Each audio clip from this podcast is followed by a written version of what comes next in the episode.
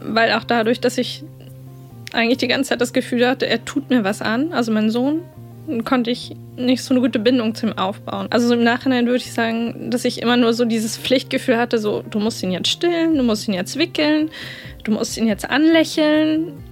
Ja, hallo, herzlich willkommen zu Stahl, aber herzlich. Heute ist Sarah bei mir und Sarah hat ein kleines Kind, das ist zweieinhalb Jahre alt, war lange auch mit dem Kindesvater zusammen, der hat sie aber verlassen. Und sie hatte nach der Geburt auch eine postnatale Depression und hat bis heute Schwierigkeiten mit dem Kind. Sie fühlt sich überfordert als alleinerziehende Mutter. Und es ist ein sehr emotionales Gespräch, in dem viele Tränen diesmal fließen.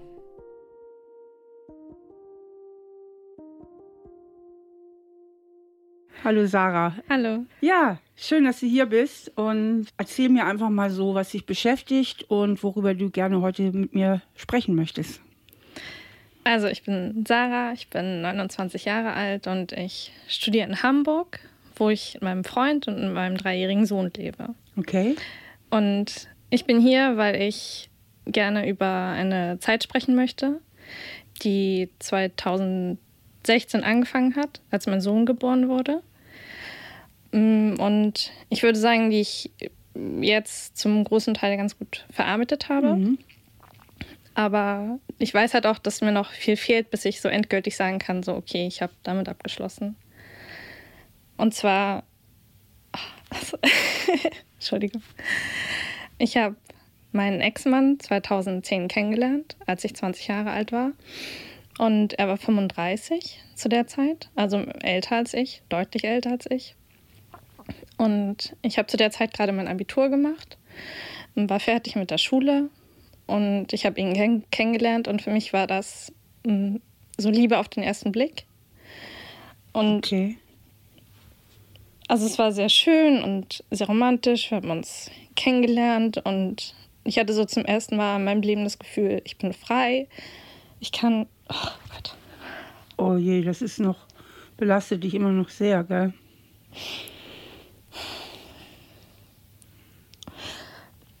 Ja, und ich bin von zu Hause ausgezogen, also zu meinem Freund.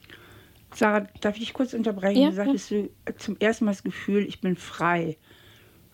Was war da zu Hause, dass du dich so unfrei gefühlt hast? Mm, meine Eltern waren sehr behütend. Und ich würde sagen, meine Mutter auf eine positive Art. Also meine Mutter ist Marokkanerin, sie ist sehr warm, sehr herzlich. Aber mein Vater nicht. Äh, mein Vater ist sehr cholerisch und hat immer versucht, mich in so einer Art Käfig zu halten. Dein Vater ist Deutscher? Genau, mein Vater ist Deutscher. Also für meinen Vater war es immer wichtig, dass ich funktioniere, dass okay. ich in der Schule, Schule Leistung zeige. Mhm. Also war viel Druck? Genau, war viel Druck. Und wenn irgendwas nicht so war, wie das in seiner Vorstellung sein sollte, dann ist er oft ausgerastet und hat mich angeschrien und für mich war es oft, also für mich war es so, dass ich das Gefühl hatte, ich habe 20 Jahre lang bei meinen Eltern zu Hause eine Rolle gespielt. Okay. Und ich konnte erst so richtig ich sein, als ich ausgezogen bin. Mhm, also Rolle spielen heißt ja, du hast dich eigentlich nicht wirklich getraut, authentisch zu sein. Richtig, ja. Und die Rolle wird ja wohl gewesen sein, vermute ich, der angepassten, braven Tochter, oder? Genau. Und jetzt was bedeutete Freiheit für dich, wenn du sagst, da darf ich ich sein? Also zu Hause habe ich oft so gehandelt, dass ich wusste, ich bekomme keinen Ärger. Also mhm. dann habe ich lieber gesagt, ja, okay, du machst es jetzt einfach, dann ist hier der Frieden. Und mein Freund, bei dem war das ja nicht so, bei dem konnte ich ganz authentisch sein.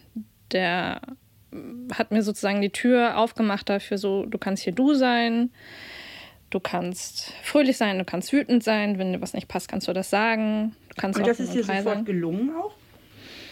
Das muss man ja auch erstmal dann können, wenn man das gar nicht gewohnt ist, so mal seine eigenen Bedürfnisse zu formulieren. Da muss man sie auch erstmal spüren. Angepasste haben ja auch oft so sagen, ich weiß gar nicht, oft selber nicht so genau, was ich will, weil ich bin das gar nicht gewohnt, nach mir zu schauen. Konntest du das alles so auf, auf einmal oder wie war das? Ich glaube, es hat ein bisschen gedauert und mhm. es hat mich auch gewundert, dass jemandem so viele Dinge egal waren im positiven Sinne. Also, dass ich nicht darüber nachdenken musste oder mich jemand darauf aufmerksam gemacht hat, so was sagen die Leute darüber? Mhm. Weil bei meinen Eltern war das immer ein großes Thema, so was sagen die anderen und bei ihm war das dann nicht so. Okay. Jetzt war er noch 15 Jahre älter als du. Jetzt kommt mir natürlich sofort so ein bisschen diese Assoziation.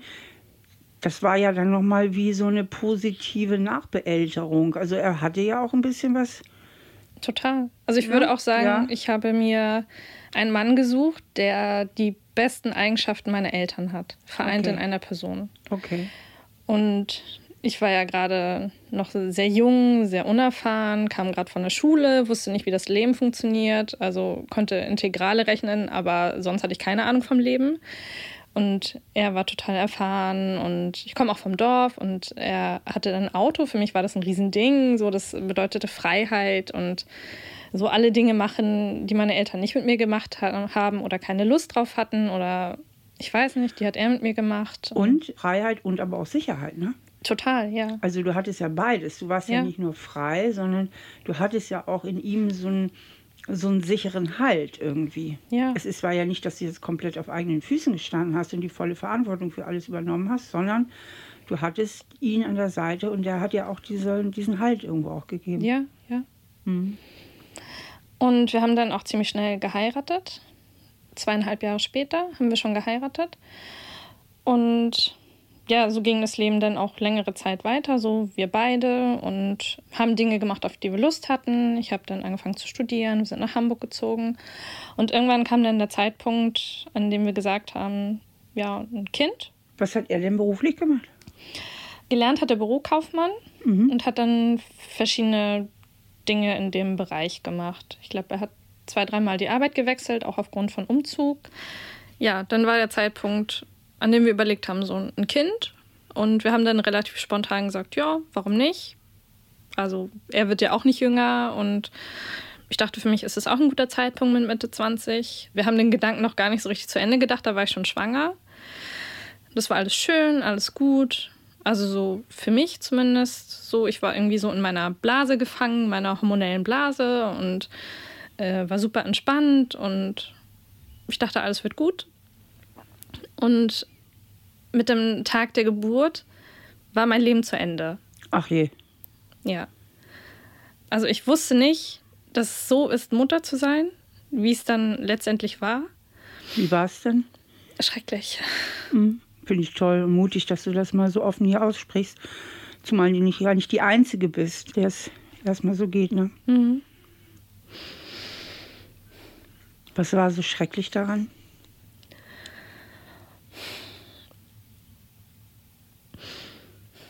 Also mein Sohn ist sehr temperamentvoll, um es positiv zu sagen, was auch eine schöne Eigenschaft ist.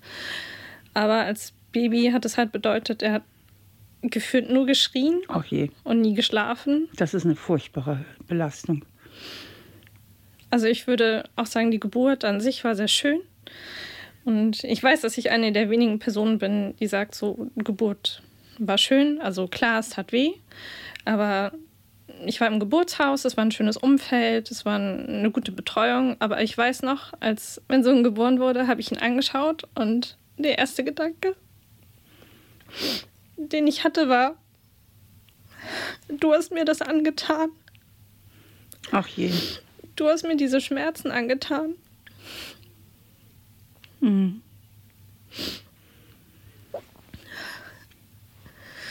Und wie ging es dann weiter? Hm. Also ich hatte das erste Jahr nie wirklich das Gefühl, es ist schön, dass er da ist und mhm. es ist bereichernd, dass er da ist. Sondern eher im Gegenteil. Ich habe meine Autonomie verloren. Mhm. Ich kann nichts machen, ohne vorher daran zu denken, was ist mit meinem Baby, wie geht's mhm. meinem Baby. Eigentlich hattest du das verloren, was du dir so hart erkämpft hattest, ja. gell? Und welche Rolle hat dein Ehemann inzwischen, welche Rolle hat der denn gespielt im ersten Jahr? Mhm. Also er hat gearbeitet, mhm. aber er hat die Stunden ein bisschen reduziert, dass er mehr zu Hause sein konnte.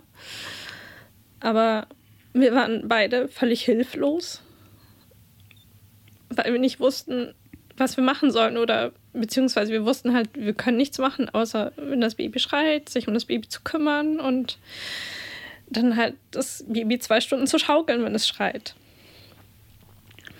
Und habt ihr über eure Überforderung geredet? Hast du ihm auch erzählt, wie es dir geht als Mutter?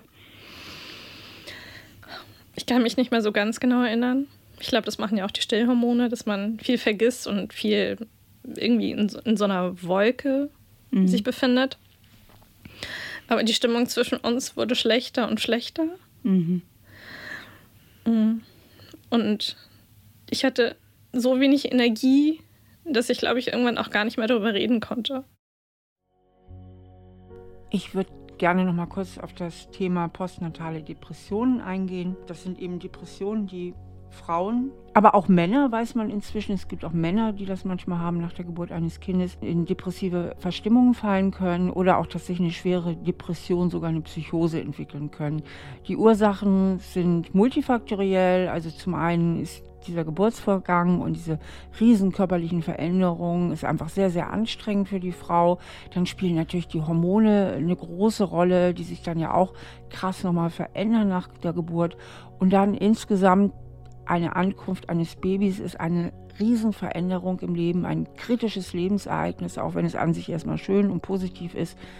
Und je nachdem, wie die Frau sich da aufgestellt fühlt, innerlich, psychisch, kann das eben auch zu extremen Überforderungsgefühlen führen und eben auch mit eine Ursache sein für diese depressiven Verstimmungen. Und diese depressiven Verstimmungen oder diese Depression hat natürlich einen massiven Effekt auch auf die Mutter-Kind-Beziehung, weil es der depressiven Mutter einfach auch schwerfällt, überhaupt einen Bezug zu ihrem Kind herzustellen. Und da hat man natürlich Teufelskreise, weil das ja wieder Schuldgefühle erzeugt und insofern die Stimmung natürlich noch mehr deprimiert und runterzieht. Also es ist wirklich dann auch eine ziemliche Störung in der Bindung, ne? also in der Bindungsfähigkeit der Mutter zu ihrem Kind, was natürlich auch erhebliche Auswirkungen auf das Kind haben kann.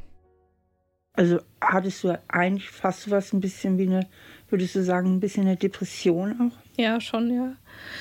Weil auch dadurch, dass ich eigentlich die ganze Zeit das Gefühl hatte, er tut mir was an, also mein Sohn, konnte ich nicht so eine gute Bindung zu ihm aufbauen. Ja.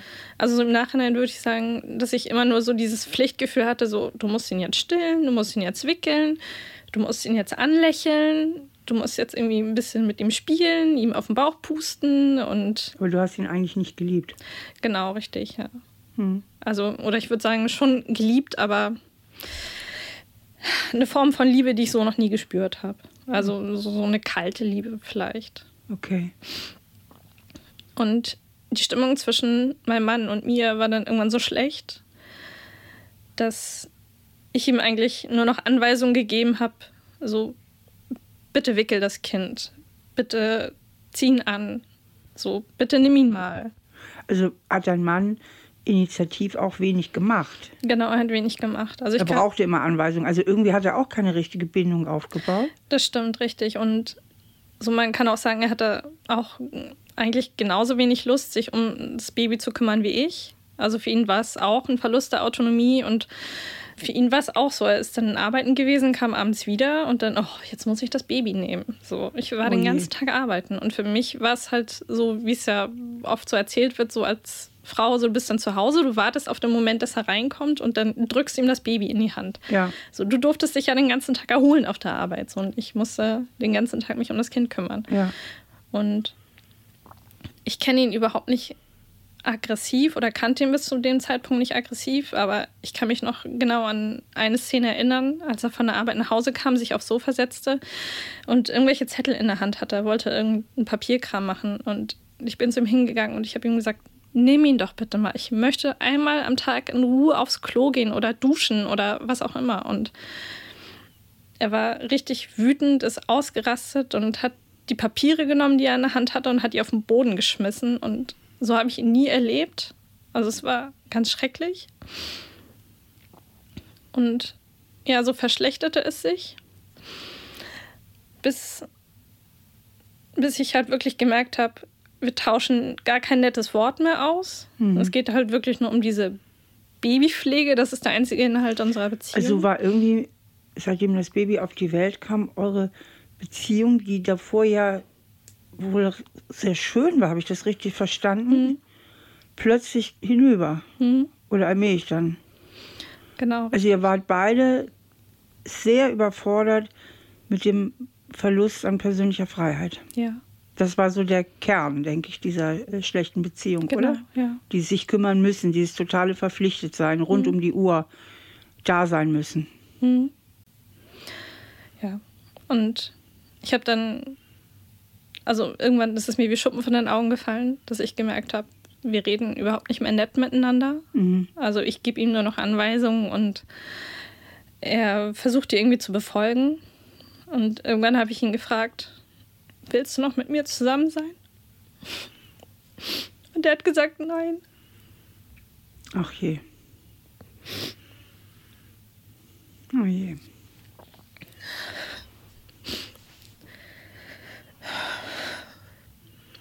Und wie ging es dann weiter? Wir hatten kurz vorher unsere Wohnung gekündigt, weil wir umziehen wollten. Wir haben übergangsweise bei seiner Mutter gewohnt. War das keine Entlastung? Doch, das war eine Entlastung, ja. Die Oma hat die sich, hat die sich besser um das Kind kümmern können? Ja, unsere Eltern wohnen dicht beieinander. Mhm. Und so hatten wir zwei Omas und einen Opa, okay. die uns dann geholfen haben. Das war richtig gut. Deshalb haben wir auch schon, bevor wir die Wohnung gekündigt haben, haben wir schon ein paar Monate bei seiner Mutter gewohnt. Damit, oder ich überwiegend, damit ich halt die Hilfe bekommen kann von den Großeltern. Und das war schön, weil ich dann halt auch mal wieder schlafen konnte, in Ruhe duschen konnte. Naja, und dann wollten wir umziehen, hatten die Wohnung gekündigt und alles. Und dann hat er mir gesagt, er möchte nicht mit mir zusammen sein. Und sobald das ausgesprochen war, war die Beziehung auch zu Ende für ihn. Also von jetzt auf gleich also es gab gar keine Phase, wir versuchen es, wir versuchen es anders zu nein, machen. Nein. Wir kümmern, also er hat, er hat im Grunde gar nicht gekämpft. Nein. Er hat gesagt, so für ihn ist es vorbei. Und ich glaube, er dachte sich so, okay, jetzt habe ich das ausgesprochen. Jetzt, jetzt können wir irgendwie normal miteinander sein, nur dass wir halt kein Paar mehr sind. Und für mich war das so die schlimmste Zeit bisher in meinem Leben. Ach je, ja. Weil ich ja, also wir waren sieben Jahre zusammen und ich dachte sieben Jahre lang jeden Tag, das ist der Mann, für, mit dem ich für immer zusammenbleibe. Mhm. Und er hat sich dann abgegrenzt, emotional wie auch körperlich. Also mhm. er war dann viel weg, hat gearbeitet und danach dann auch öfter bei Freunden geschlafen, damit er nicht bei mir sein muss. Mhm. Und ich war. Also er hat dich richtig hängen lassen. Ja, ja. Und jetzt warst du ganz allein. Ja. Ich war super traurig, super deprimiert. Ich habe ihn monatelang noch angebettelt, mhm. dass er zu mir zurückkommt. Dass er es versuchen soll für die Familie. Mhm. Aber das wollte er nicht.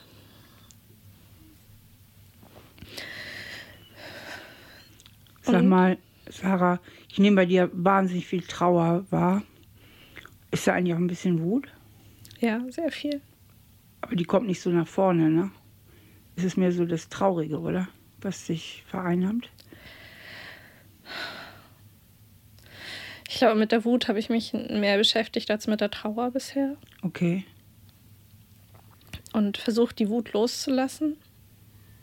Ja, Wut braucht man ja manchmal auch, so ein bisschen ja. Trennungsaggression. Ne? Also, dass man auch mal sagt, so, jetzt reicht's hier.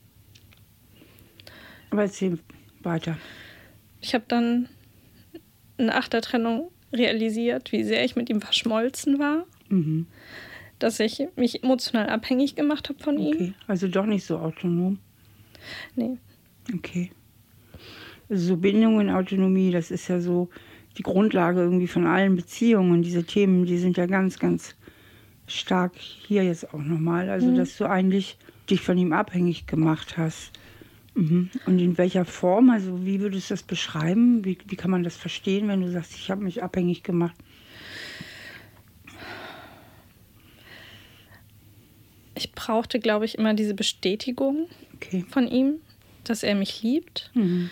Und ich habe dann auch gemerkt, ich habe gar nicht mehr so in Ich-Form gedacht, sondern immer nur in wir. Mhm. Wir machen das, wir gehen dahin, wir ziehen um, wir kriegen ein Kind. Also ich war nicht mehr ich, sondern also mein ganzes Leben war darauf ausgerichtet oder stand auf dieser Grundlage, wir sind ein Paar. Okay. Und ich agiere nur noch aus dieser Position heraus, dass mhm. wir ein Paar sind. Sarah hat gemerkt, dass sie sich total emotional abhängig gemacht hat von ihrem Mann, nur noch im Wir gedacht hat. Ja, wir sprechen da ja auch in diesem Zusammenhang von symbiotischen oder auch abhängigen Beziehungen. Was passiert da? Was läuft da falsch? Menschen, die sich sehr abhängig von einem Partner machen, haben selbst innerlich nicht das Gefühl, wirklich auf eigenen Füßen zu stehen und dieses Leben allein meistern zu können. Das heißt, ihnen fehlt es, wie auch bei Sarah, eben an Autonomie, an diesem Gefühl, einfach dem Leben gewachsen zu sein. Und da bietet ja so eine enge Bindung, so eine ganz symbiotische Bindung wie früher mit der Mama Schutz oder scheinbaren Schutz. Es ist im Grunde so, so ein Wunsch wie, da muss jemand Großes, Starkes sein, der mich durchs Leben führt. Also so ein kindlicher Wunsch eigentlich nach Regression, nach jemand, der ganz nah bei einem ist. Aber umso härter trifft es solche Menschen dann natürlich, wenn dieser Partner, der einem so viel Halt gibt oder so viel Halt darstellt, sich von einem trennt. Sag mal, Sarah, dann müsste ja aber eigentlich auch dein altes Muster dann doch auch in dieser Beziehung eine Rolle gespielt haben, dass du dich dann doch auch wieder angepasst hast, oder nicht? Mhm. Ja, wahrscheinlich schon. Weil anders kann ich mir jetzt gar nicht vorstellen, dass das funktioniert. Also du müsstest ja eigentlich dann wieder auch ein Stück von dir aufgegeben haben und dich angepasst haben, um völlig in dieser Verschmelzung und totalen Identifikation mit ihm, also um die auch leben zu können. Mhm. Ja, ich denke schon, aber wahrscheinlich habe ich es nicht gemerkt. Ja. Mhm. Und er hat auch eine Persönlichkeit, er hat so eine Art. Es war dann ein bisschen umgekehrt. Er wollte es mir recht machen die ganze Zeit. Also er hat alles okay. für mich getan. Kamen ja. also zwei zusammen. Ja, genau. Also er hat mich auf Händen getragen und jeden Wunsch, den ich hatte, hat er versucht, möglich zu machen. Das heißt, er hat sich auch maximal angepasst. Das heißt, ja. er hat auch ganz viel seiner Autonomie geopfert. Total, ja. Und das ist ihm dann am Ende um die Ohren geflogen. Richtig. Und das war auch das, was er als Haupttrennungsgrund genannt hat, dass er keine Lust mehr darauf hat. Okay, also und er hat sich freiwillig unterworfen und dann sagt er, ich muss die Sarah quasi, muss mich von ihr trennen, um meine persönliche Freiheit wiederzugewinnen. Also er hat genau das Gegenteil von dem gemacht, was er eigentlich gepredigt hat. Sei du selbst, bring deine Wünsche, bring deine Bedürfnisse ein, sag nein, wenn du nein meinst. Das hat er selbst gar nicht gelebt. Ja, Genau. Sonst, sonst hätte er sich ja viel freier fühlen können mit dir, ne? Mhm. Richtig. Und es war auch ein Streit oft so, dass er dann lieber nachgegeben hat, als mit mhm. mir zu streiten. Okay. Und ja, und ich stand dann nach der Trennung ganz alleine da, mhm. zumindest gefühlt. Also ist dir das klar, was da passiert ist, Sarah? Weil ich finde es ja immer so wichtig zu verstehen, auch was ist da eigentlich passiert. Soll ich mal so mit meinen ja, Worten auf ja. den Punkt bringen? ist es passiert. Er hat sich komplett überangepasst. Er hat ganz oft Ja gesagt, obwohl er Nein meint, hat sich dabei immer mehr selbst verloren. Dabei erkalten natürlich dann auch irgendwann die Gefühle, weil er sich dir ja quasi freiwillig unterworfen hat. Und irgendwann denken diese Menschen, das ist ja eigentlich der klassische Fall von Bindungsangst, wir haben ja immer und immer wieder begegnet, auch in der Praxis, dann sagen die so, jetzt muss der Partner weg, damit ich endlich wieder frei sein kann. Aber in diesem langen Prozess oder manchmal auch kurzen Prozess, findet keine Auseinandersetzung statt. Denn wenn die stattfinden würde, wird er sich ja wieder ein Stück Freiheit erobern. Dann könnte er ja heute noch mit dir zusammen sein. Also es ist die totale Überanpassung. Und irgendwann kann man überhaupt nicht mehr mit den Erwartungen und auch berechtigten Erwartungen des Partners umgehen und sagt, der Partner muss weg. Mhm. Das ist da passiert. Von seiner Seite aus. Kannst du was damit anfangen? Mhm. Was geht da gerade in dir vor? Also wenn ich das jetzt nochmal so zusammenfasse, was löst das in dir aus? Ja, also es erinnert mich auch an den Satz, den er gesagt hat zu mir. Also was sehr demütigend für mich war. Er hat nämlich gesagt, dass er schon seit Jahren nicht mehr glücklich ist in der Beziehung. Mhm. Und er weiß gar nicht, warum er mich überhaupt geheiratet hat, warum Mhm. er so lange mit mir zusammen ist und warum er mich nicht nach drei Wochen von der Bettkante geschubst hat. Mhm. Nach dem Kennenlernen. Was würdest du am liebsten jetzt sagen? Zu ihm, Ja, wenn du in deinen, Impuls gehst, was würdest du jetzt am liebsten sagen? du Arschloch. Du Arschloch. Genau das Wort lag mir jetzt auch. Du Arsch, dachte ich. Du Arsch. Ich merke richtig, wie ich wütend werde. Wie geht es dir?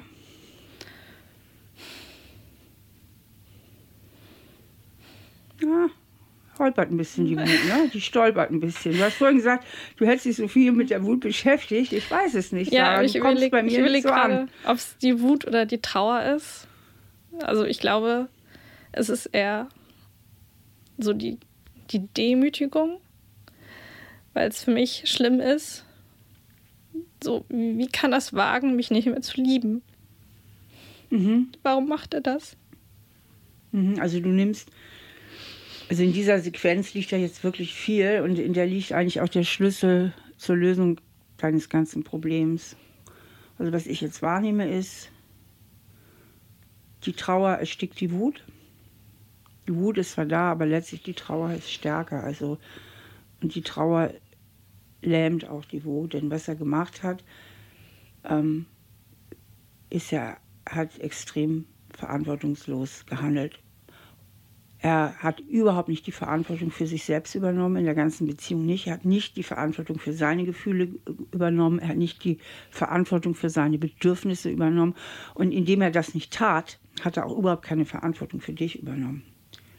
Ja, er hat hat einfach nur überangepasst, aus irgendeiner diffusen Verlustangst wahrscheinlich heraus und knallt es dir um die Ohren am Ende. Es gehört ja zu ihm die Verantwortung. Und du nimmst das zu dir in dem Sinne, ich bin nicht liebenswert oder warum liebt er mich nicht mehr? Also irgendwie nimmst du es ja zu dir. Also irgendwas in dir fühlt sich ja dafür verantwortlich oder kannst du, kannst du das mal erklären, was da ist bei dir? Ich habe mich lange verantwortlich gefühlt für die Trennung. Aha, in welcher Form? Mhm. Wenn du das mal ausformulierst. Warum habe ich nicht mehr auf ihn geachtet oder auf seine Grenzen? Okay. Weil, also obwohl ich, wenn ich so kognitiv darüber nachdenke, er muss mir seine Grenzen ja selber zeigen. Da bin ich Richtig. ja nicht für verantwortlich. Richtig. Aber so kurz nach der Trennung habe ich natürlich gedacht, so hätte ich mehr auf ihn geachtet, wäre ich sensibler gewesen, hätte ich ja mehr irgendwie versucht, die Zwischentöne zu hören. Dann wäre es jetzt vielleicht nicht so. Genau. Dass du halt die Verantwortung dafür übernommen hast, was er, was eigentlich zu ihm gehört hätte, nämlich sich vernünftig zu artikulieren. Das hat er ja nicht getan. Und für mich war auch so ein Urvertrauen erschüttert, Ja. weil ich auch, weil ich das von zu Hause kenne, wenn meine Eltern gesagt haben, ich mache das, dann haben sie es auch gemacht und darauf war Verlass. Und deshalb habe ich von zu Hause mitbekommen, wenn eine Person, die dir sehr nahe steht, die dich liebt und wenn die dir sagt, ja, ich stehe zu dir, ich bleibe mit dir zusammen, wir bekommen das Kind, dann hat das auch einen Wert. Mhm. Damit war eigentlich auch deine zwar nicht immer ganz einfache Welt daheim, weil der Vater zu autoritär war, aber trotzdem auch ein Stück weit heile Welt, die du ja, auch hattest genau. daheim. Die verlässliche Welt, ja. Die verlässliche Welt, die war damit ja auch kaputt gegangen, Mhm. ja. Also du musst es jetzt einfach erleben, dass es Menschen gibt, die eben nicht zu ihrem Wort stehen. Richtig. Und also das erste Mal in meinem Leben, dass ich das so erlebt habe. Mhm. Dann hatte ich auch nicht viel Zeit, um traurig zu sein. Ich konnte nicht im Bett liegen und Serien schauen und Eis essen, sondern ich hatte ja dieses Kind. Und das war auch lange ein großes Problem für mich, dass ich wusste, er ist jetzt einfach gegangen. Ich bin emotional abhängiger von dem Kind. Also ist das Kind bei mir. Und er hat seine Freizeit. Er kann arbeiten gehen. Was meinst du damit? Ich bin emotional abhängiger von dem Kind. Was meinst du damit? dass ich das Kind mehr liebe als er und nicht einfach sagen kann, ja, dann nimm du das Kind, du hast dich getrennt, so, dann übernimm bitte die Verantwortung. Wir haben ja, bevor wir das Kind bekommen haben, haben wir darüber geredet. Als ich schwanger war, habe ich mich nochmal mit ihm zusammengesetzt und ihn auch nochmal gefragt, bist du dir 100% sicher? Ich möchte das Kind lieber abtreiben, als alleinerziehend zu sein. Mir ist es ganz wichtig, dass wir das zusammen machen, dass ich nicht alleine dastehe mit der Verantwortung. Und er hat gesagt, ja, ich bin ganz sicher, ich mache das mit dir zusammen. Die nächsten 20 Jahre kümmern wir uns um dieses Kind. Und wie sieht es heute aus? Holt er es ab zum Umgang? Ja. Das macht er schon. Ja, ja. Du sagtest eben, ich liebe dieses Kind, also hat sich deine Beziehung doch auch noch verbessert? Ja, total, ja. Also inzwischen liebst du es? Ja, sehr, ja. Okay. Also ich finde es immer noch sehr anstrengend, mhm. auf jeden Fall. Und ich finde auch, dass mir Autonomie fehlt, die ich gerne hätte. Aber ich sehe es nicht mehr so wie früher, so wie im ersten Babyjahr, weil ich mich nach der Trennung auch sehr, sehr stark entwickelt habe. Und ja, viel mehr meine Mitte gefunden habe und auch akzeptiert habe, ein Kind zu haben ist so und du kannst trotzdem dein Leben leben, du kannst trotzdem eine schöne Zeit haben und das Kind wird auch älter, das Kind schreit weniger und so weiter, entwickelt sich. Und es kann auch sehr schön und bereichernd sein, Kinder zu haben. Okay, also hat sich auch ganz viel positiv entwickelt. Ja, auf jeden Fall. Okay. Also ich würde heute würde ich sagen, die Trennung ist das Beste, was mir passieren konnte. Mhm. Und ja, ich hätte, ich wäre nicht der Mensch, der ich jetzt bin, wenn er sich nicht von mir getrennt hätte. Ich wäre niemals erwachsen geworden. Ich wäre immer in dieser Abhängigkeit geblieben, wenn ich nicht ins kalte Wasser geworfen worden wäre. Wenn nicht irgendwann der Zeitpunkt halt gekommen wäre, so Sarah, du musst jetzt erwachsen werden. Was ist es, was noch so stark dann da ist? Warum du auch so viel weinst, wenn du darüber sprichst? Also eigentlich könnte man jetzt ja denken, Mensch ist doch ein Happy End, alles super, alles steht an der richtigen Stelle innerlich und trotzdem hält dich ja irgendwas noch so fest und also wühlt dich noch so emotional auf. Was ist das? Kannst du das irgendwie versuchen, mal so auf den Punkt zu bringen?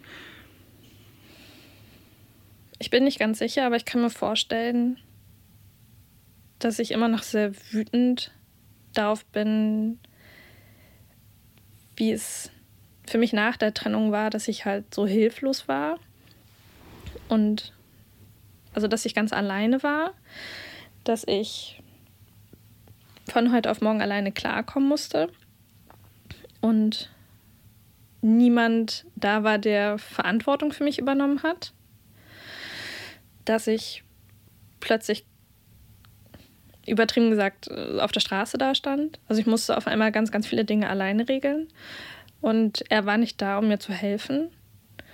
Also ich musste dann schauen, okay, ich brauche eine Wohnung. Aber ich studiere ich habe kein Geld. Ich kann nicht arbeiten, weil mein Kind nicht in der Betreuung ist. Ich habe keinen Betreuungsplatz. Und Was war mit deinen Eltern? Waren die ganz draußen? Haben die sich. Mhm.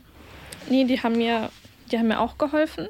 Und ich habe auch eine Zeit lang bei meinen Eltern gewohnt nach der Trennung. Aber es ist dann wieder so gewesen wie als Teenager zu Hause. Also ich glaube, ich habe es zwei Wochen da ausgehalten und dann haben mein Vater und ich uns wieder jeden Tag angeschrien. Also es waren wieder die gleichen Streitpunkte und meine Mutter war sehr, sehr traurig nach der Trennung und mein Vater war sehr wütend und hat seine Wut aber an mir ausgelassen. Mhm. Obwohl ich ja nicht schuld war. Und ja, also es war sehr emotionsgeladen dann. Und deshalb wollte ich halt ganz viel Abstand zwischen uns bringen. Und hatte dann Glück, dass ich ins Studentenwohnheim für studierende Eltern ziehen konnte. Okay, super. Mhm. Also das die Wut im Grunde so allein darzustellen. Aber du hast hier ja nicht gepöbelt eben. Du hast ja nicht gesagt, ja, schon das und das und das und stell dir vor und ne. Du hast eigentlich geweint die ganze Zeit. Ja. Kannst du mir mal versuchen zu erklären, wie das eine mit dem anderen so zusammenhängt? Mhm. Die Wut und das Meinen. Ich glaube, es ist auch nicht er persönlich, über den ich weine, sondern eher so der Schatten, den er hinterlassen hat. Also es geht nicht wirklich um ihn, ja. aber. Also es, ja, es geht um mich. Mhm, um was genau da? Die Angst, allein zu sein. Die Angst, allein zu sein. Ja. Oder ja, nicht zu wissen, was ich machen soll. Und dann mhm. habe ich Angst, dass niemand da ist, den ich fragen kann oder okay. der mir hilft. Also eigentlich zieht sich wie so ein roter Faden durch, dieses Thema Autonomie bei dir. Ne? Mhm. Es geht ja darum, also deine Eltern, deine Mutter war überwütend, dein Vater war autoritär, aber auch in seiner Autorität hat er ja sehr viel Vorgaben gemacht. Mhm. Das heißt, du hast dich immer nach außen orientiert. Mhm. Du hattest immer diesen Halt. Und dann kommt der Mann und das wieder den nächsten Halt. Also eigentlich, sag ich mal, die kleine Sarah in dir hatte immer irgendjemand, den sie bei der Hand nehmen konnte, um durchs Leben zu gehen. Und die kleine Sarah in dir, die sehnt sich nach wie vor unheimlich danach, nach einer Hand, die sie durchs Leben führt. Mhm. Ist das richtig? Ich denke schon, ja. Das ist dieser Kern vielleicht deines ganzen Verlassenheitsgefühls. Ist das richtig? Dieses so ein Ur, so eine Einsamkeit, so ein kleine Sarah ist alleine in der Welt Gefühl. Mhm. Mhm. Ja. Und die Wut ist dann, das hast du mir angetan. Ne? Du hast mich verlassen ja. und jetzt, jetzt, jetzt stehe ich ganz allein da. Mhm. Okay, kannst du, kannst du nochmal diesen, ich sag mal, zu diesem inneren Kind, sagt dir das was, das innere Kind, der Begriff? Ja, ganz entfernt. Okay. Das innere Kind ist also dieser Persönlichkeitsanteil in dir, der von der Kindheit geprägt wurde. Und das ist das, was ich dann mit der kleinen Sarah meine, das Kind in dir, die kleine Sarah.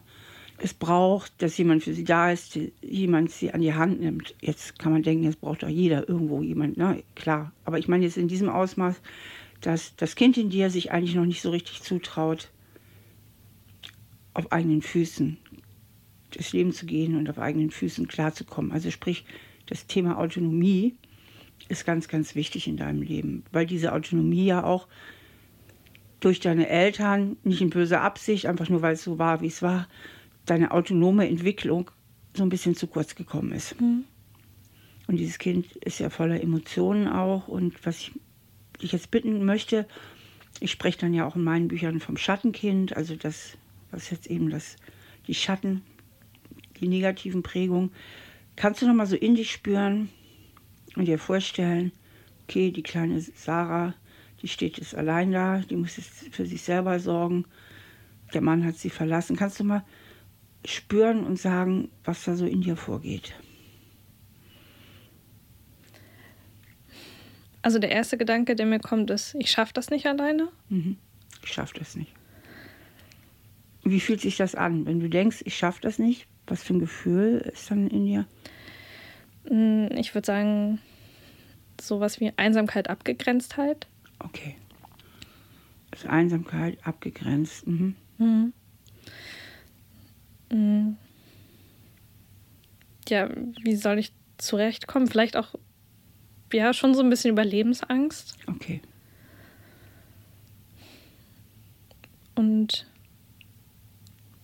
wen, wer, wer hilft mir, wer ist für mhm. mich da? Mhm. Also wer ist wirklich für mich da? Okay. So in einer schlimmen Situation? Also die kleine Sarah, ich sage, das ist ganz bewusst so, weil ich möchte für dich auch so diesen Punkt klar machen. Es gibt ja die Kleine in dir und es gibt auch die erwachsene Sarah. Auf die komme ich gleich zu sprechen. Aber wir explorieren jetzt mal die kleine Sarah. Die kleine Sarah hat das Gefühl, ich schaffe das nicht. Ich brauche jemand, der für mich da ist. Die hat Angst. Die hat Angst mit dem, vor dem Leben, die hat Angst, nicht klarzukommen und die fühlt sich auch schrecklich einsam und allein. Habe ich das richtig zusammengefasst? Mhm. Okay. Gut. Ähm, jetzt würde ich dich gern bitten, jetzt switchen wir mal und gehen mal von dieser, diesem Kind in dir, der kleinen Sarah, in dein erwachsenes Ich. Und das Erwachsene ist, ist die große Sarah. Und die große Sarah schaut sich das jetzt mal mit ein bisschen Abstand an. Ja, also du guckst jetzt mal deine Situation so von außen, aber aus dem, so einem erwachsenen Verstand, jetzt nicht aus dem Gefühl. Geht das? Kriegst du das mhm. hin? Mhm. Also das ist ja eigentlich das Urwesen der Selbstreflexion, ist ja, man guckt mal so von außen auf sich drauf. Und das bitte ich dich jetzt zu tun, indem du vor allen Dingen deinen Verstand einschaltest, also ganz bewusst in dein erwachsenes Ich gehst und deine Situation von außen beurteilst was kannst du jetzt wahrnehmen, wenn du von außen drauf guckst? Wir machen in diesem Perspektivenwechsel, was nimmst du jetzt wahr? Mm, also als große Sarah würde ich eher denken, das ist nicht real, was die kleine Sarah denkt. Okay. Weil es keinen Grund gibt, warum ich das nicht schaffen soll, warum ich nicht zurechtkommen soll. Okay. Also ich habe ja schon viele Lebenssituationen hinbekommen. Genau. Ja. Das, ich kann auch andere Dinge schaffen. Super. Kannst du mal spüren, wie du dich jetzt gerade fühlst, wenn du so in der Erwachsenen bist? Äh, stark. Stark. Ja, Ja, ja. Ich ja. habe auch, ich merke so, die, die Stimme wird anders, die Haltung auch ein bisschen. Also man merkt so richtig, wie du dich so innerlich aufrichtest, ja. Mhm. Und jetzt, also von außen siehst du auch, Mensch, ich habe schon so viel geschafft. Welche Ressourcen siehst du auch von außen? Welche Möglichkeiten, dir eine realistische Hilfe zu suchen oder Unterstützung zu bekommen? Was siehst du da? Super viel. Super Gerade weil viel. ich auch viel Wert darauf gelegt habe nach der Trennung, dass ich mir wieder einen sehr großen sozialen Kreis aufbaue, Mhm. den ich halt durch die Abhängigkeit zu meinem jetzt Ex-Mann aufgegeben habe, weil ich dachte, ich brauche niemand anderen. Mhm. Und jetzt habe ich super viele Freunde und auch wieder viel mehr Kontakt zur Familie Okay. und achte darauf, dass ich halt verschiedene Ressourcen habe, auf die ich zurückgreifen kann und nicht nur abhängig von einer Person ist. Und wenn die dann wegbricht, dann bricht alles zusammen. Super. Also du hast, Sarah, du hast richtig viel gelernt, stelle ich fest. Ne? Mhm. Du hast richtig viel gelernt, dich aber auch nicht so abhängig zu machen, nicht deine Freunde alle auszusortieren, nur weil du jetzt einen Mann hast, sondern ähm, und, hast, und ich merke auch, dass diese erwachsene Sarah auch voll in dir präsent ist. Also, und die ist ja so auch der gesunde Teil, der vernünftige, ne? das ist so.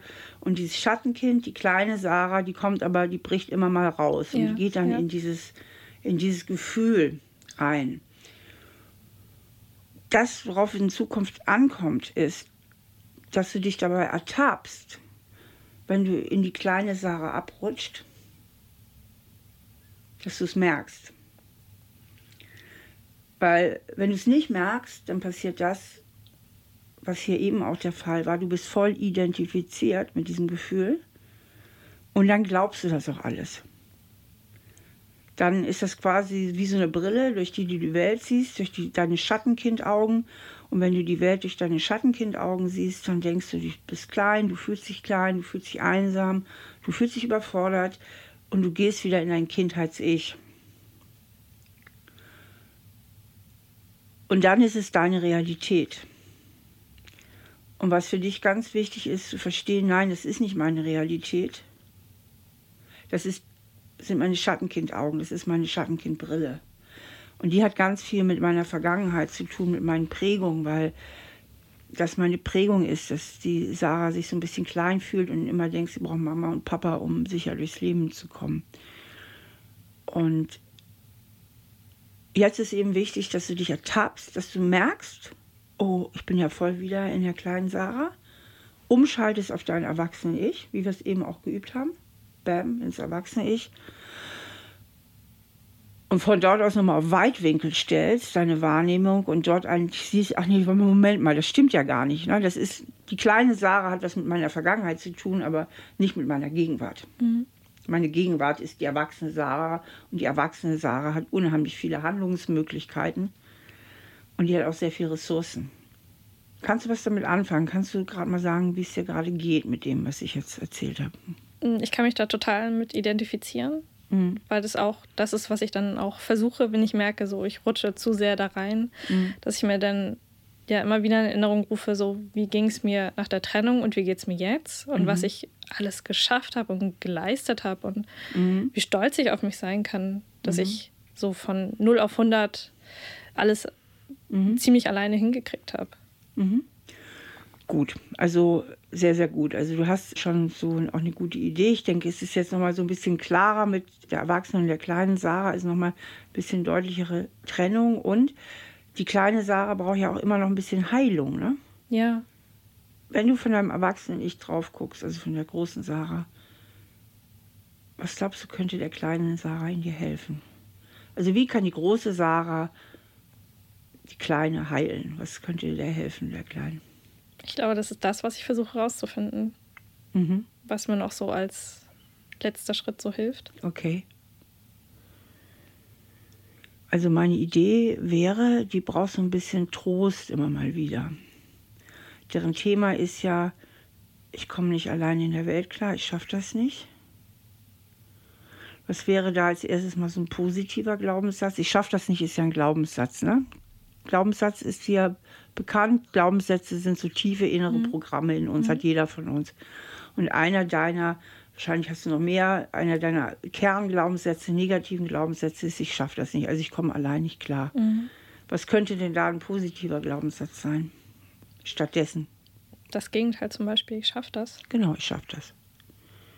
Ich schaffe das, genau. Und was könnte die große Sarah vielleicht der Kleinen erklären?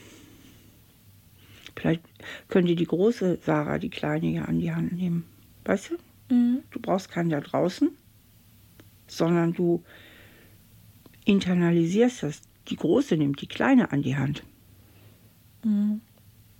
Ich glaube, ich als große Sarah würde der kleinen Sarah sagen, du bist viel stärker, als du denkst. Und tu die Dinge so gut es geht, versuche es so gut es geht. Manche Dinge werden klappen, andere nicht, aber das ist alles nicht schlimm. Es ergeben sich immer neue Möglichkeiten. Genau, das wäre jetzt eigentlich Erwachsene Sarah zu Erwachsener Sarah, weil die Erwachsene Sarah schafft es ja, die Kleine glaubt es nicht. Sehr, sehr gut für die Erwachsene. Ich sage jetzt mal, ich nehme jetzt mal die Sarah-Position Erwachsene ein zu der Sarah-Position die Kleine. Also ich, Steffi, spiele jetzt mal für dich. Ich bin jetzt mal dein ausgelagertes Erwachsenen-Ich und spreche jetzt zu der kleinen Sarah. Okay? Ist das mhm. okay für dich? Mhm.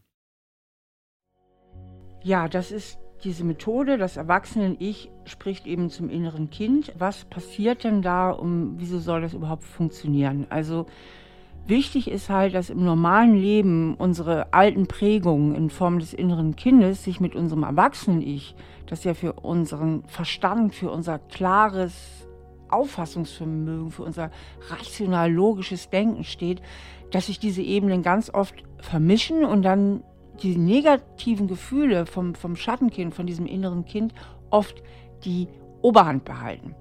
Und in dem Moment, wo wir anfangen, das wirklich mal auseinanderzuhalten und sagen, da, das ist dieses innere Kind, das ist meine alte Prägung, das ist meine alte Angst. Aber ich habe ja auch einen ganz starken und gesunden Anteil in mir, nämlich mein erwachsenes Ich, meinen reflektierenden, klardenkenden Verstand, kann der Verstand unheimlich dazu beitragen, diese kindlichen Gefühle zu regulieren. Man sagt ja immer, Gefühle sind so viel stärker als der Verstand, aber tatsächlich ist es so, und das hat die neue Hirnforschung auch belegt, dass der frontale Kortex, und das ist der Sitz der Vernunft und des Verstandes, tatsächlich, wenn man es trainiert, auch negative Gefühle blockieren kann. Das ist das wissenschaftliche Konzept hinter diesem etwas vielleicht ja merkwürdig anmutenden ja Gespräch mit dem inneren Kind, wo sich ja manche Leute vielleicht ein bisschen blöd bei vorkommen. Ähm, aber es geht im Grunde genommen darum, dass man wirklich trainiert, äh, die Stärke des erwachsenen Ichs zu trennen von den alten kindlichen Prägungen. Also ich würde so ungefähr sagen, oh je, mein Schatz, das war ja auch nicht immer so leicht mit Mama und Papa damals. Der Papa, der war immer ziemlich streng und hat so hohe Ansprüche gestellt. Und du hast immer ganz, ganz dolle Mühe gegeben, ihm zu gefallen. Und die Mama, die war total lieb, aber hat dir dadurch auch mal so das Gefühl gegeben, dass du schon irgendwie auch noch klein bist. Und irgendwie, Schatz, irgendwie hast du dadurch bis heute so dieses Gefühl, nicht richtig groß zu sein und im Leben nicht so richtig gewachsen zu sein und meinst immer noch, du bräuchtest Mama oder Papa oder irgendjemand, der dich durchs Leben führt. Aber ich, die große Sarah, ich bin ja auch noch da. Und ich bin für dich da. Du bist nie wieder allein. Ich bin für dich da. Ich sorge für dich und ich weiß, was zu tun ist. Ich habe schon so viel geschafft. Ne? Und du kannst mir vertrauen. Wir kriegen das hier schon hin. Ne? Auch wenn du immer mal wieder noch dieses Gefühl hast, du armes du schaffst es nicht, aber ich bin ja noch für dich da, die große Sarah. Und die große Sarah ist richtig schlau und die hat schon total viel geregelt bekommen. Und das hier kriegen wir jetzt auch noch geregelt. Wie fühlt sich das an? Es fühlt sich gut an. Also der erste Teil, das fand ich, glaube ich, so ein bisschen so, da fühlte ich mich in so eine Opferrolle gedrängt. Aber Warst du ja damals auch als Kind. ja, vielleicht schon, aber Ja, als also ich, ich möchte dieses Gefühl nicht so gerne haben. ja, nee, natürlich nicht. Aber das, die kleine Sarah hat dieses Gefühl ja. ja, Ne? ja. Die fühlt sich als Opfer, auch von, Ja. vom Ex-Mann. Ne? ja. Und deswegen ist, aber es ist schön, dass du es so sagst, Sarah. Es ist perfekt. Also, du sagst eigentlich genau das, wie es ist. Eigentlich habe ich dieses Schattenkind in mir, aber ich will es gar nicht haben. Mhm. Und in meinem Ansatz ist es ja so, oder bin auch nicht die Einzige, gibt auch andere, die so arbeiten, aber dass es ja viel besser ist, es anzunehmen, zu sagen, okay, ich akzeptiere, dass es dich gibt, du bist da, du bist verletzt. Hm? Das war früher alles nicht so leicht. Als Kind musstest du dich anpassen, Sarah. Als Kind warst du natürlich auch in der Opferrolle. Und das war die bestmöglichste Lösung für dich, dich anzupassen und dass du ja, weil ich ja sehr abhängig war von meinen Eltern. Natürlich, alle Kinder sind total abhängig von seinen Eltern. Es geht ja gar nicht anders. Kinder sind abhängig von ihren Eltern. Und je kleiner sie sind, umso mehr. Also, dass du im ersten Schritt dieses, die kleine Sarah auch anerkennst und Verständnis für sie aufbringst. Dass sie da sein darf. Weil sonst arbeitest du gegen dich. Das ist ein Teil von dir. Verstehst du? Das ist ein Teil von dir. Und ich meine, du bist ja selber Mutter wenn dein Sohn, was weiß ich, Angst hat, in, wie alt ist er jetzt? Drei. Drei. Wenn der Angst hätte, was weiß ich, auf den Spielplatz zu anderen Kindern zu gehen oder in den Kindergarten zu gehen, dann würdest du ja auch nicht sagen, stell dich nicht so an, du kleiner Schisser. Ne? Eher nicht, nein. Und du brauchst keine Angst zu haben. Was soll das überhaupt? Mhm. Geh nicht so in die Opferrolle. So würdest du ja nicht mit dem reden, sondern du würdest sagen, komm Schatz, und guck mal, da sind doch noch andere Kinder. Na, und ich, ich hole dich ja nachher wieder ab. Und so, so redest du dann ja wahrscheinlich mit ihm, hoffe ich ja mal. Ja, ja. So, ja. Und, und dann fühlt er sich verstanden und kriegt auch den Mut. Und so ist das eigentlich auch mit den inneren Kindern. Das kannst du so übertragen.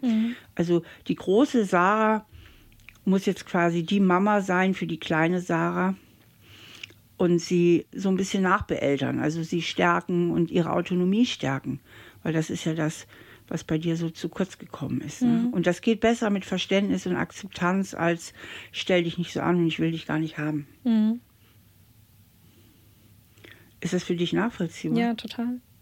Also wichtig ist halt in unserem normalen Alltagsleben, das ist völlig normal, vermischen sich diese Ebenen immer. Ne? Da ist da die, das Traurige, das Ängstliche und dann ist aber auch die Erwachsenenstimme da. Ne? Und das vermischt sich alles so. Und ich denke, ganz wichtig ist, dass du die zukünftig gut voneinander trennst. Mal sagst, okay, dieser Anteil in mir, der sich so traurig und im Leben nicht gewachsen fühlt, das ist, ein, das ist mein Schattenkind, das ist die kleine Sarah. Und die ist geprägt von früher. Mhm.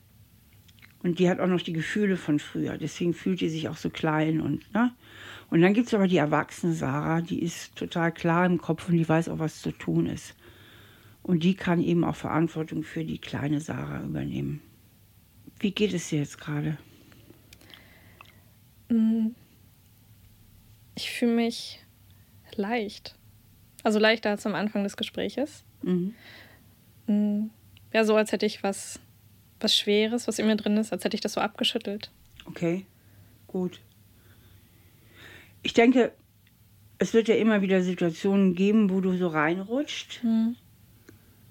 Wichtig ist, dass du es merkst, dich nicht, nicht in die volle Identifikation gehst, dich wieder im Shop packst, rausziehst, in die erwachsene Sarah gehst, in guten Kontakt gehst mit der Kleinen, sie tröstest, ihr erklärst, wie die Welt heute ist, dass ihr heute groß seid Mhm. und dass du auf sie aufpasst, dass du das immer wieder übst. Also ich sage ja immer so ein Steffi Stahl Mantra, sage ich immer, ist ertappen und umschalten, ertappen und umschalten, ertappen und umschalten. Also ertapp sich, musst du merken, oh, bin wieder im Schattenkind, umschalten aufs erwachsene Ich, ertappen, umschalten, ertappen, umschalten. Und wenn du das oft genug machst, denke ich, wirst du die Heilung dir selber geben, mh, die du dir gewünscht hast, auch von mir. Ne? Dieser Anteil, der eben noch Heilung in dir braucht. Ich kann dir dazu wirklich auch mit gutem Gewissen empfehlen, das Buch von mir zu lesen, Das Kind hier muss Heimat finden, oder mein Arbeitsbuch. Da- Das kannst du auch direkt machen, ausfüllen. Das ist ein guter Begleiter für dich. Weil ich habe das Gefühl, du hast dich jetzt mit meinen Büchern noch nicht beschäftigt. Stimmt. Ne? Dann hast du mich quasi immer in Buchform dabei, denn damit kannst du noch mal ganz viel selber weitermachen, weil wir haben ja heute nur dieses eine Gespräch, die kann ich dir wirklich sehr ans Herz legen. Okay? Ja. Gut. Danke dir. Schön. Die Sarah, die hat jetzt für sich verstanden, was so der Kern ihres Problems ist, so der rote Faden. Und jetzt geht's wie so oft einfach ans Trainieren. Darauf läuft vieles immer wieder hinaus, dass man immer wieder trainiert, die kindlichen Anteile von den Erwachsenen zu unterscheiden. Und damit dieses Programm nicht einfach, dieses Kindliche einfach so automatisiert abläuft und quasi ihr ganzes Bewusstsein kapert. Aber da sie sich ja jetzt bewusst ist, was da läuft, hat sie gute Chancen, auch gegen zu regulieren. Das wird natürlich noch ein bisschen Training brauchen, das wird auch ein bisschen Geduld auf Sarahs Seite brauchen, aber ich weiß von ganz, ganz vielen Menschen, die sich da auf den Weg gemacht haben, auch gerade mit diesem Ertappen und Umschalten, dass sie doch schon nach einigen Wochen und Monaten ziemlich nachhaltige Erfolge erzielen können und das wünsche ich natürlich auch vom ganzen Herzen der Sarah. Ja, ich würde mich freuen, wenn ihr diesen Podcast abonnieren würdet. Ich würde mich auch sehr freuen über Bewertungen bei iTunes. Dann bekomme ich auch so ein bisschen Richtung, was euch gefällt und was euch vielleicht auch nicht gefällt. Und ihr könnt mir natürlich schreiben, wenn ihr selber mal Gast bei mir im Podcast sein wollt und mir euer Problem erzählen möchtet. Dafür schreibt ihr bitte an Stahl aber herzlich in einem Wort at randomhouse.de. Das nächste Mal kommt Thorsten. Und Thorsten lebt in einer Dreiecksbeziehung, unter der er aber selbst sehr leidet und die beiden Frauen auch. Er ist seit Jahren mit seiner festen Partnerin zusammen und seit sechs Jahren hat er zudem noch eine Affäre. Wir schauen, warum er eigentlich keine klare Entscheidung treffen kann und was wirklich dahinter steckt. Vielen Dank, dass ihr dabei wart und dann bis zum nächsten Mal hoffentlich.